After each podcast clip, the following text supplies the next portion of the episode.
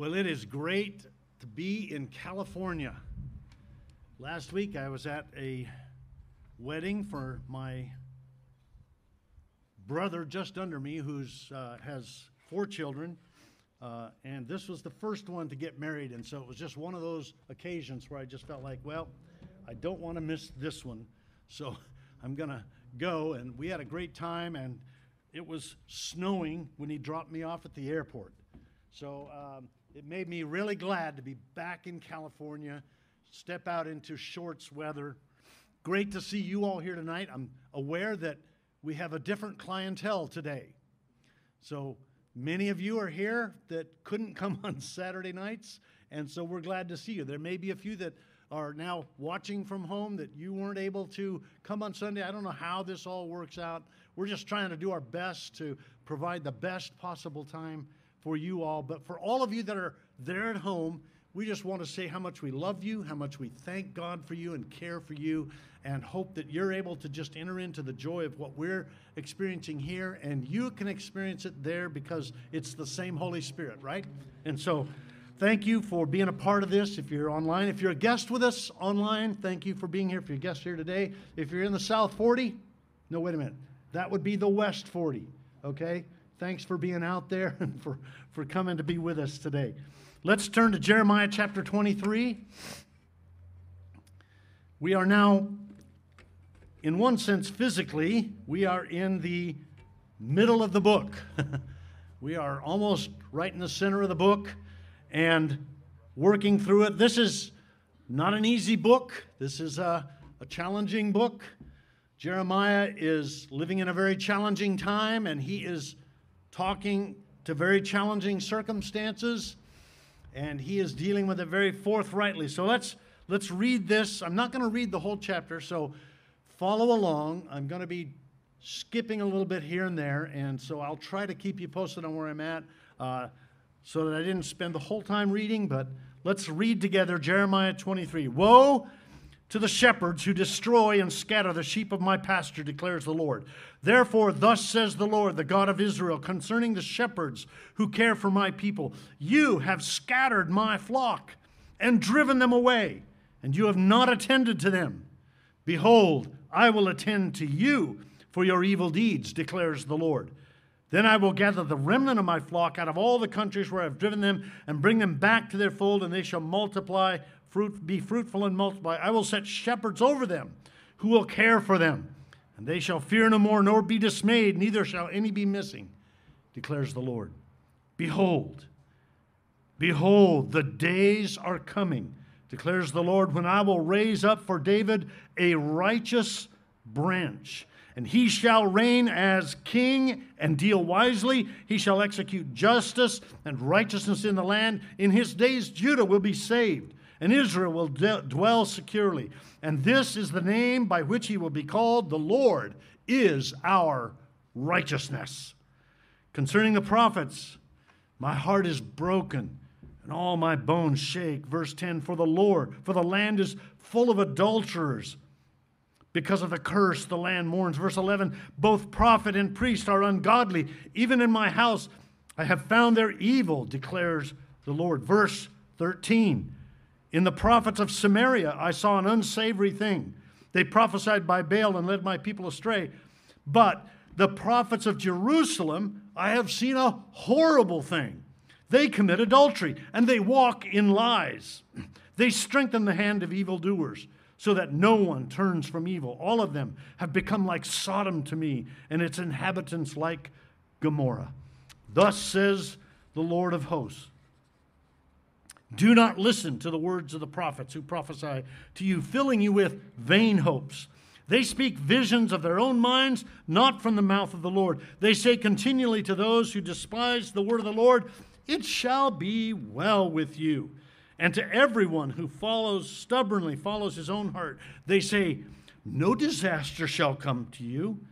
Verse 19 Behold, the storm of the Lord, wrath has gone forth, a whirling tempest, it will burst upon the head of the wicked. Verse 21 I did not send the prophets, and yet they ran. I did not speak to them, and yet they prophesied. But if they had stood in my counsel, then they would have proclaimed my words to the people, and they would have turned away from their evil way. Verse 29 Is not my word like a fire?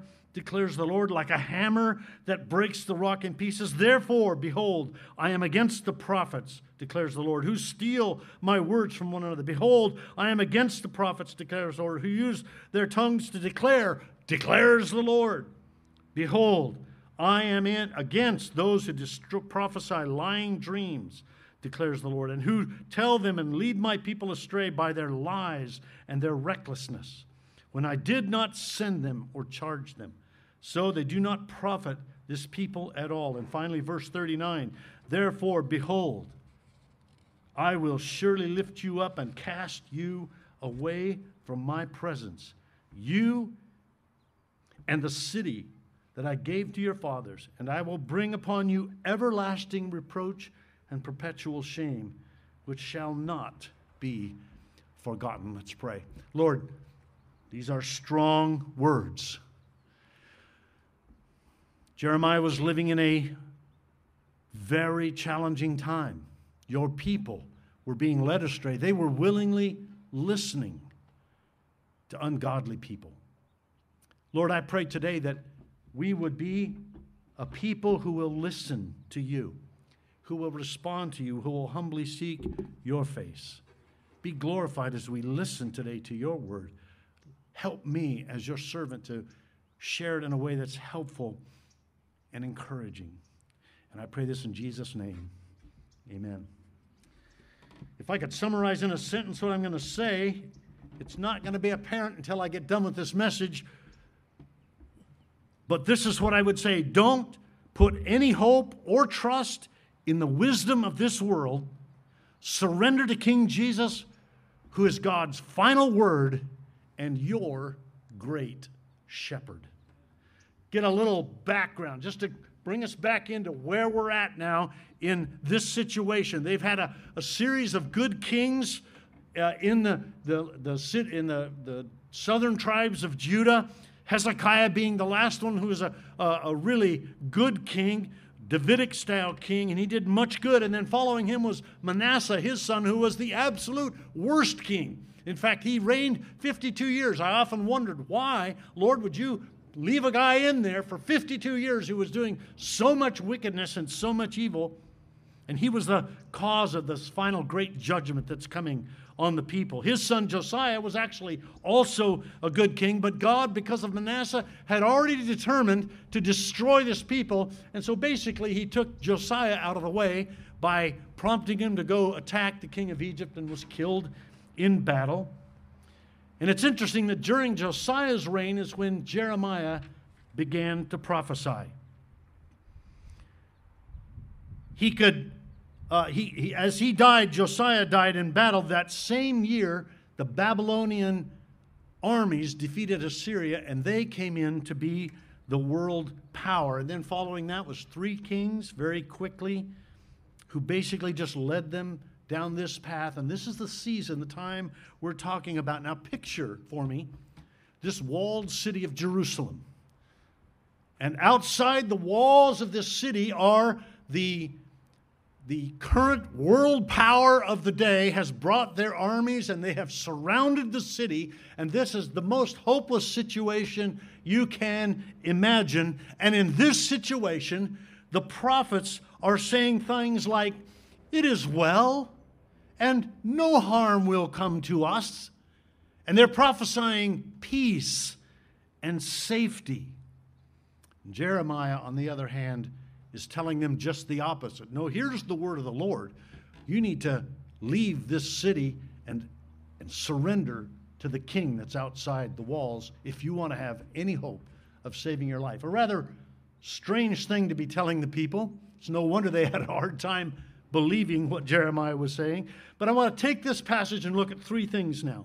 First of all, I want us to look at the people that were involved. Secondly, the problem that we're facing. And finally, the provision that God brings. So let's look at the people. First of all, we have these what he calls shepherds. These are the secular leaders and the religious leaders uh, in this day. The shepherds, these are the king and his associates. Then there's also the priests and the prophets and the teachers, both civil and religious leaders. They failed God's people by not speaking truthfully to them, not feeding them, as he says here. Primarily, he's talking, when he talks about the princes, he's not talking about uh, Joseph, I mean, uh, Zedekiah's uh, sons here. He's not talking about them. He's talking about officials that are around him to lead. He's given them the day to day carrying out of what he said. And we find in chapter 38, verse 5, that King Zedekiah was not able to control them or keep them where he wanted and getting and from them getting what they wanted. They were corrupt and he could do nothing. Judah's leaders have scattered the people. Real shepherds keep people gathered, the sheep gathered for protection. These shepherds, he says, are scattering them. God says they failed to attend to the sheep. God says, For that I will attend to you. Scary words. Now, the flock, we have another group of people here. That's the flock, the sheep. The sheep are being ignored and scattered, not just physically, because they're in the city of Jerusalem, but their hearts are being scattered from the Lord. Their minds are being confused with what the prophets are saying. They're lost in that sense of the word, uncared for, he says, and ultimately they will be destroyed. The sheep are responsible as well. They're willingly listening to all these prophets and what they're saying. They're choosing to ignore Jeremiah reject God's word. They're, they're seeker sensitive people. They, they want words that tickle their ears, that feel good and make them feel good. They are, in a sense, accepting a gospel that is false, weak, and depleted. They are unhealthy sheep. Unhealthy sheep reproduce unhealthy sheep. Unhealthy sheep are failing to accomplish what God called them to do by giving their lives for the health and well being for others. They were basically, at this point, useless sheep. So, those are the people. Now, let's look at the problem that we have here. And Jeremiah takes a long section of this to deal with this. The prophets, they are misrepresenting themselves. They're doing two things they're misrepresenting themselves and they're misrepresenting God. These are the shepherds. Instead of being examples, of devoted lives, these men are morally bankrupt. Adulterers, he calls them, condoning all kinds of sexual sin, including homosexuality. He draws out that they're like Sodom and Gomorrah. This, these are things that are unheard of in God's house. But he says in verse 11, they've done this in my very house. Incredible. These prophets have leading them down, as he says in verse 12, slippery paths, down blindly into the darkness. Prophets from Jerusalem are made to look worse than the apostate prosta, uh, the prophets of the northern tribes. The northern tribes of Israel had split off much earlier and uh, under Jeroboam, and they made no bones about the fact that they worshiped other gods. They worshiped Baal, they worshiped the calves. They made no bones about that. They were very clear about that, and they're leading the people that way, and it was wrong. And he says basically they were unsavory. But he says about these prophets, he said they are horrible.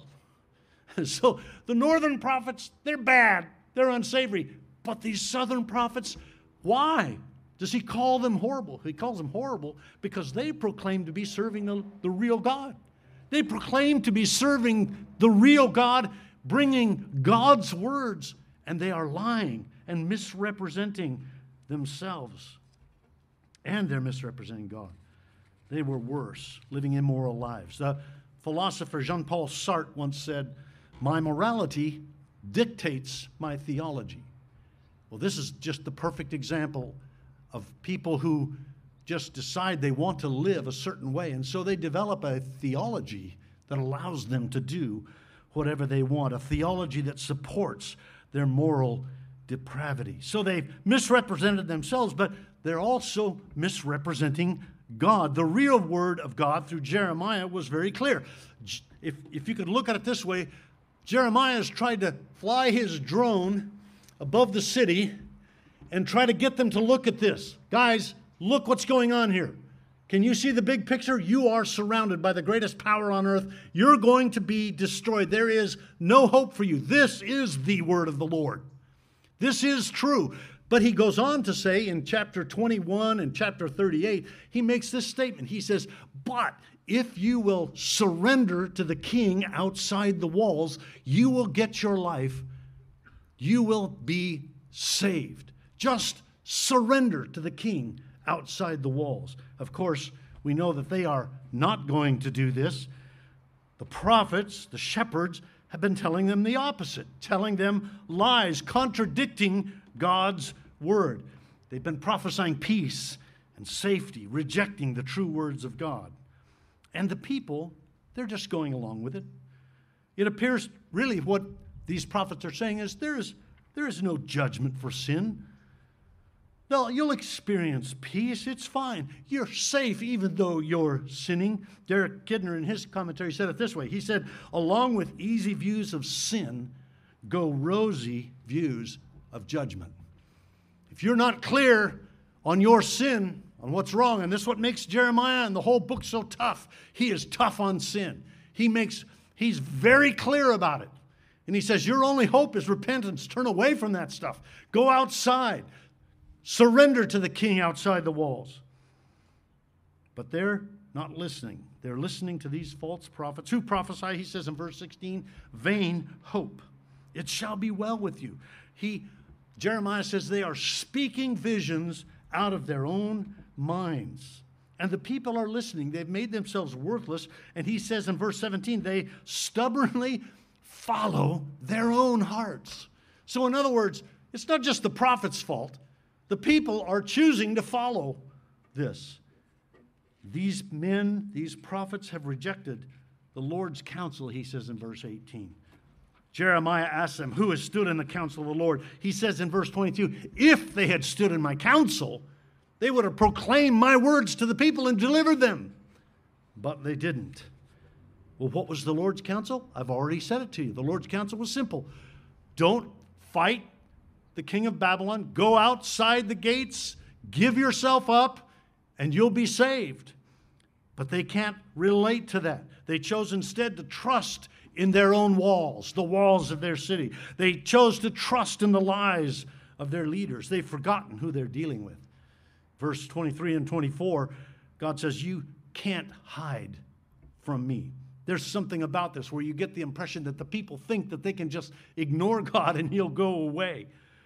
It's, it, it's this proclamation of the nearness of God is not meant to be comforting. In chapter in Psalm 135, 139, you remember that passage, the nearness of God is meant to be a comforting thing. Here it is not.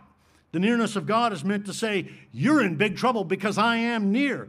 The Lord's saying, I am no small local deity that you can that can only see limited way.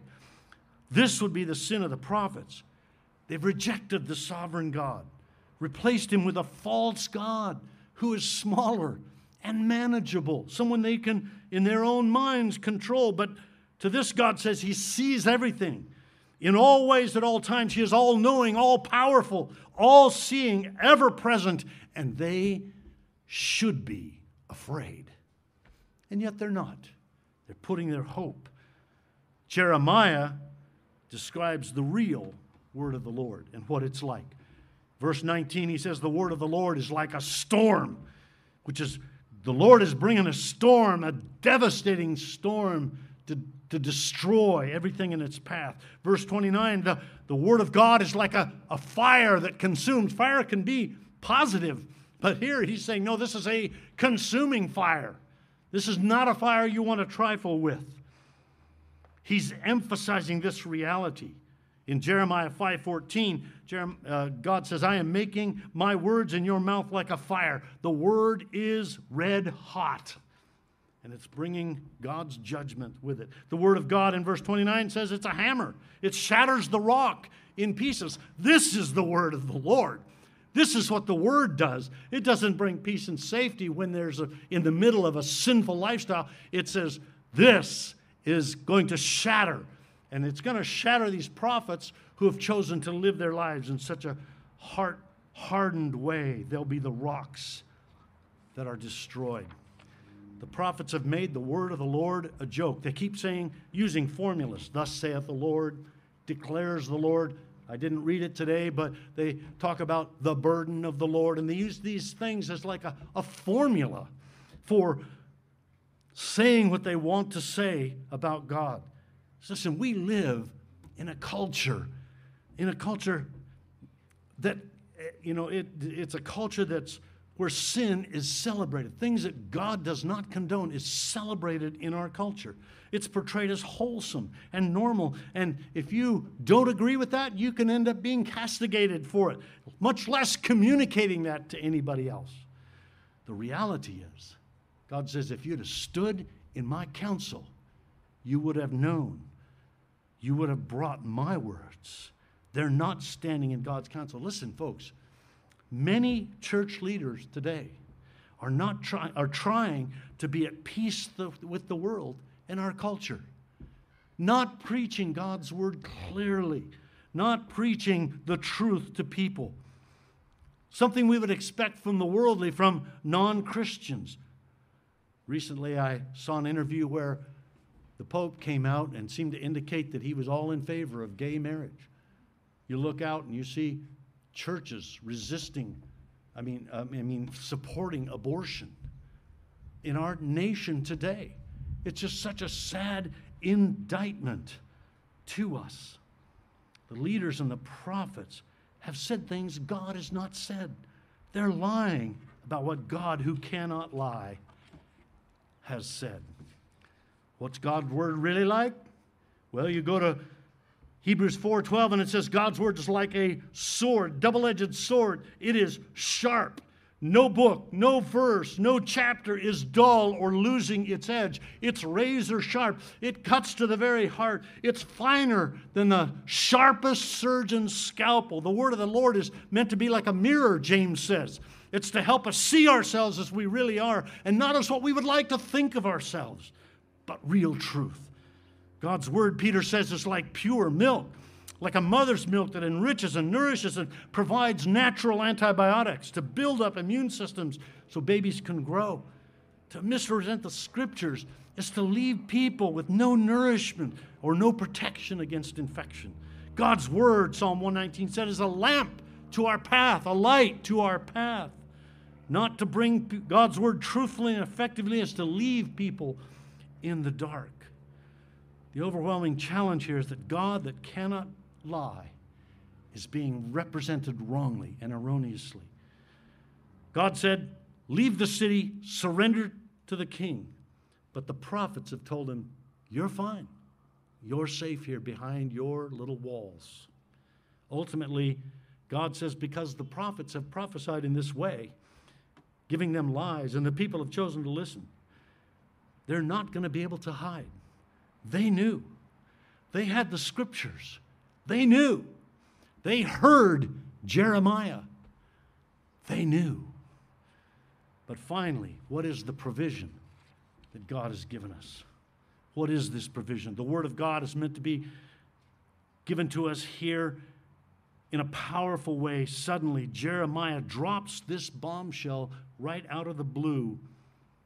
Right, and in this verse, this chapter in this verse, almost right in the center of the book, he brings this in that God will bring a new king called the branch. Listen to what he says in verse 5 again Behold, the days are coming, declares the Lord, when I will raise up for David a righteous branch, and he shall reign as king and deal wisely, and he shall execute justice and, ju- and righteousness in the land. In his days, Judah will be saved, and Israel will dwell securely. And this is the name whereby he will be called the Lord is our righteousness. What an amazing declaration of the gospel right in the middle of Jeremiah, the gospel comes shining through clearly.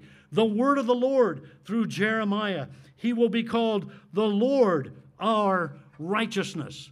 No king or shepherd has been able to lead them like this since David. God brings this branch, which is a technical term for the Messiah, to turn the hearts of the people, to be their righteousness in a way they could never be for themselves. It's interesting play on words that Jeremiah is using here for the word, the name Zedekiah, their king, means the Lord is my righteousness. and they have rejected that. And God says, Well, that's okay because I'm bringing a branch. And that branch will bring salvation. In the end, there's only one solution for the undermining of God's word, and that's the branch. The branch comes as God's true word. The Messiah comes as the word into the world, the living word. John 1:14, the word become flesh. Jesus representing God's word, truth, John 14, 6. Now, fast forward with me, if you would, as I fly a drone over Jerusalem about 600 years later. Jerusalem under another wicked king. Jerusalem under Roman rules. And as we fly over the city, we go just outside the city walls and we find another king being taken up on a hill called the place of the skull. The Prince of Peace, the Word of God incarnate, being led up this hill, executed in Roman fashion on a cross. Hebrews 13 12 says, So Jesus also suffered outside the gates in order to sanctify the people through his own blood. He is taking the judgment we deserve so that he might become our righteousness. Now, listen to this. Jeremiah is prophesying throughout this book judgment is coming first. He's saying, It's too late. I've called you back. You've resisted me. You won't come. Judgment's coming. And it's coming fast and it's going to be devastating. He's saying judgment's coming, but he goes on to say salvation is coming after that. I will, he says in verse 4, restore my people. But judgment must come first. And that's what God is doing here. He is saying, My judgment is going to come on my very word, my very son. There is nothing that can avoid that. Nothing can bring salvation to people until judgment comes first. And I, outside the city of Jerusalem, outside the walls on the hills of Golgotha, I am bringing judgment on the Son of God so that you might be saved, that you might be delivered. This is the promise he's making here in chapter 23. Ultimately, Jeremiah is saying, what God is going to do, He's going to come as the great shepherd of the sheep incarnate. See, it wasn't, wasn't just a man, it wasn't just the Son of God. He was the great shepherd of the sheep being killed. He was the great I am, the good shepherd, the shepherd made flesh. Hebrews 1 says this Early he spoke through the prophets. But now he is speaking through his Son. The Word of God made flesh is speaking now from the cross. He will give them, he goes on to say, blood bought shepherds. Verse 4, he prophesies here I'm going to raise up new shepherds. I'm going to bring shepherds after my own heart. John 21, we find John, uh, Peter standing with Jesus after the resurrection you remember what? What he said to Peter Do you love me? Peter says, Sure, I love you. Feed my sheep. Three times. You love me? Yes. Feed my sheep. Do you love me? Lord, why do you keep asking? Feed my sheep. He is raising up shepherds, under shepherds, to carry out what he has called them to do. Verse 4 in Jeremiah 23 says, He will set set shepherds over them who will care for them. God wants to raise up these kind of leaders, fearless leaders, courageous shepherds who will stand for the truth of His word without compromise. Openly, loudly, boldly declaring God's truth against all the sins of our culture, whether it be abortion or homosexuality or any of these things, we boldly take our stand against what God is against. Not against people, against sin. That's what Jeremiah's after here. You've gone a direction that's bringing destruction. Tonight, just yesterday, I had a close, a good friend who I pastored with for many years back in Phoenix, who just this last week passed away and they had his memorial service yesterday. And my mind was taken back to those days in the 60s, late 60s and 70s when God was doing an amazing work. A revival was coming across the land and people were being saved and young people were being drawn to Christ. And we were in the middle of this singing songs and trying to minister to people. And suddenly there's a group of people around us, and by default, we become pastors. Not because we're significant, but because we're there and we're willing. And believe it or not, the church back then wasn't real thrilled about what was going on. Kids were speaking in tongues. They were praying for people to be healed, and they were being healed. And they were exercising the gifts, and things were going on, and the church just didn't know what to do with them. And God was about raising up pastors to serve his people, simple under shepherds, not bringing human wisdom. But listen, this is not boasting because 1 Corinthians 1:26, Paul says, "Not many of you were wise, not many of you were powerful, but God chose, and I'm going to just paraphrase it quickly, He chose the foolish, He chose the weak, He chose the low and the despised, so that no one could boast before God. That was us in the 60s and 70s. We were like, who is this? What do these guys think they're doing? Well, you know what? We didn't know what we were doing. We were the foolish. We were the despised in the world's eyes. And yet, God put something in our hearts. Recently, I listened to a message by C.J. Mahaney, and C.J. was talking about recently a high profile evangelical leader described Sovereign Grace Churches as a backwater wilderness sect. He didn't mean this as a compliment. But you know what? It was an accurate description of our beginnings. And CJ made the comment that thanks to popular evangelicalism, we are back where we belong. Back as humble shepherds, humble people. We're not significant in the eyes of the world or even in the broader eyes of the church. We're called as the weak, the foolish, the low, the despised to demonstrate the grace of the gospel. And because of this, no one of us can boast except in the grace of God. Listen, we have made plenty of mistakes over the years. 2020, we've made plenty of mistakes this year. I'm prophesying to you.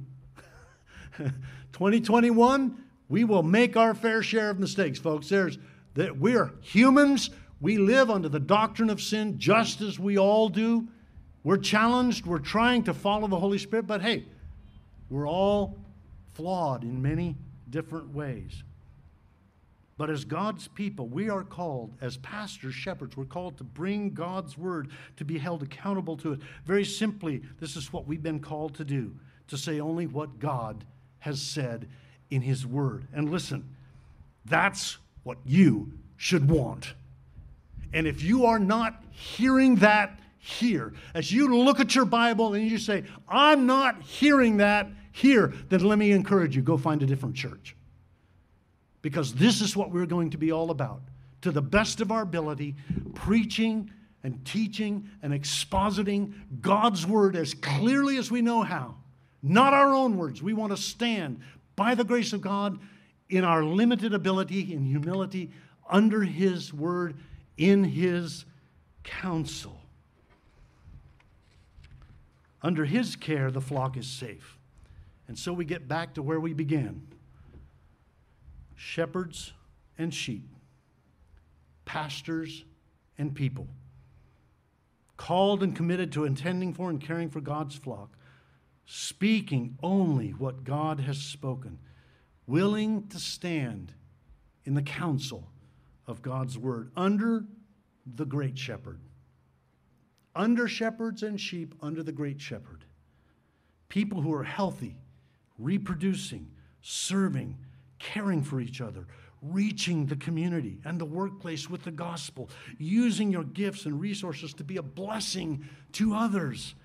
Listen, come expecting to be fed doctrinally with sound teaching. Come committed to applying God's word to your life personally.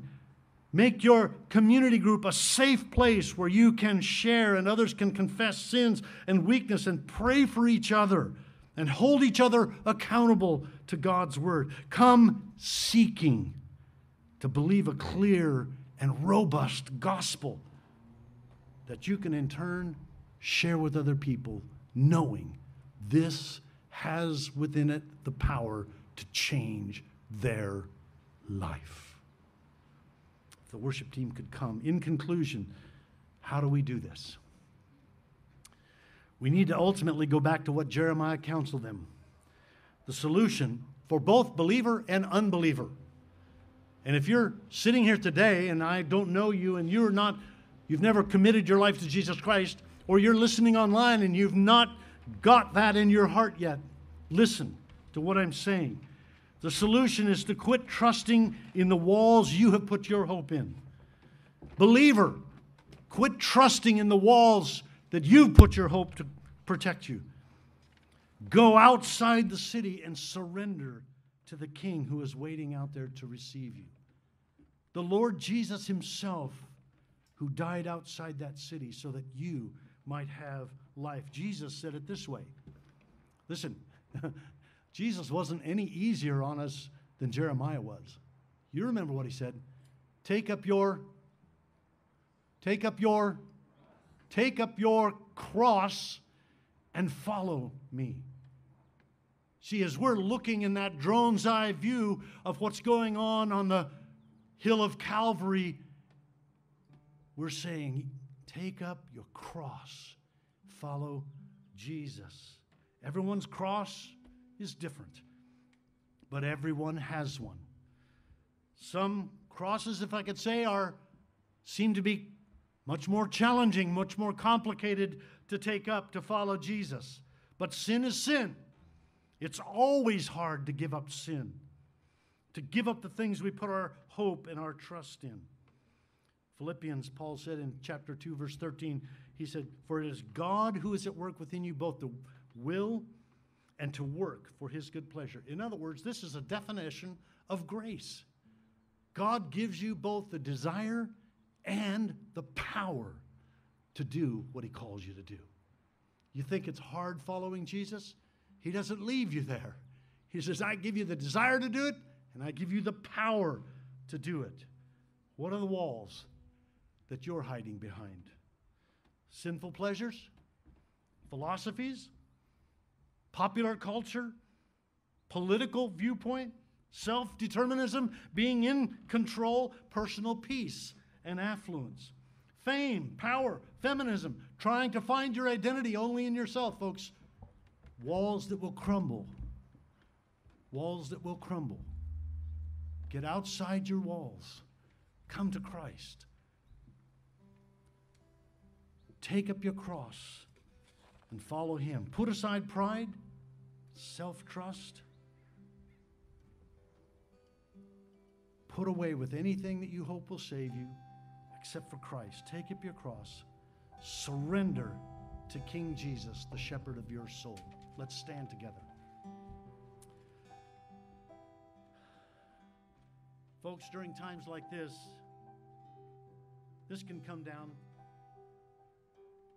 Jeremiah brings it in a very strong, powerful way. Jesus brought it in a very strong, powerful way. But here's the result, the reality. Because of this, we have a good shepherd. We have a shepherd who loves and cares for us.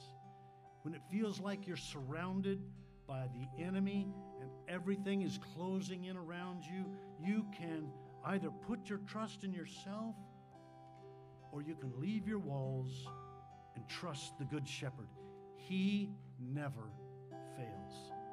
He will lead you through this time as Jeremiah says, He will bring you to a place of safety and security. But it's ultimately the Good Shepherd at work. Lord, we trust you. We trust you to give us grace, not to put our hope in false words, not to put our hope in things will be fine. Lord, we do not know what the future holds, but we do know that you are our good shepherd. And we willingly desire to come to you, surrender to you, take up our cross, follow you. Lord, it sounds difficult, but we find in Scripture it's full of joy and rejoicing and grace. And we thank you. Help us to do this today, I pray. In Jesus' name, amen.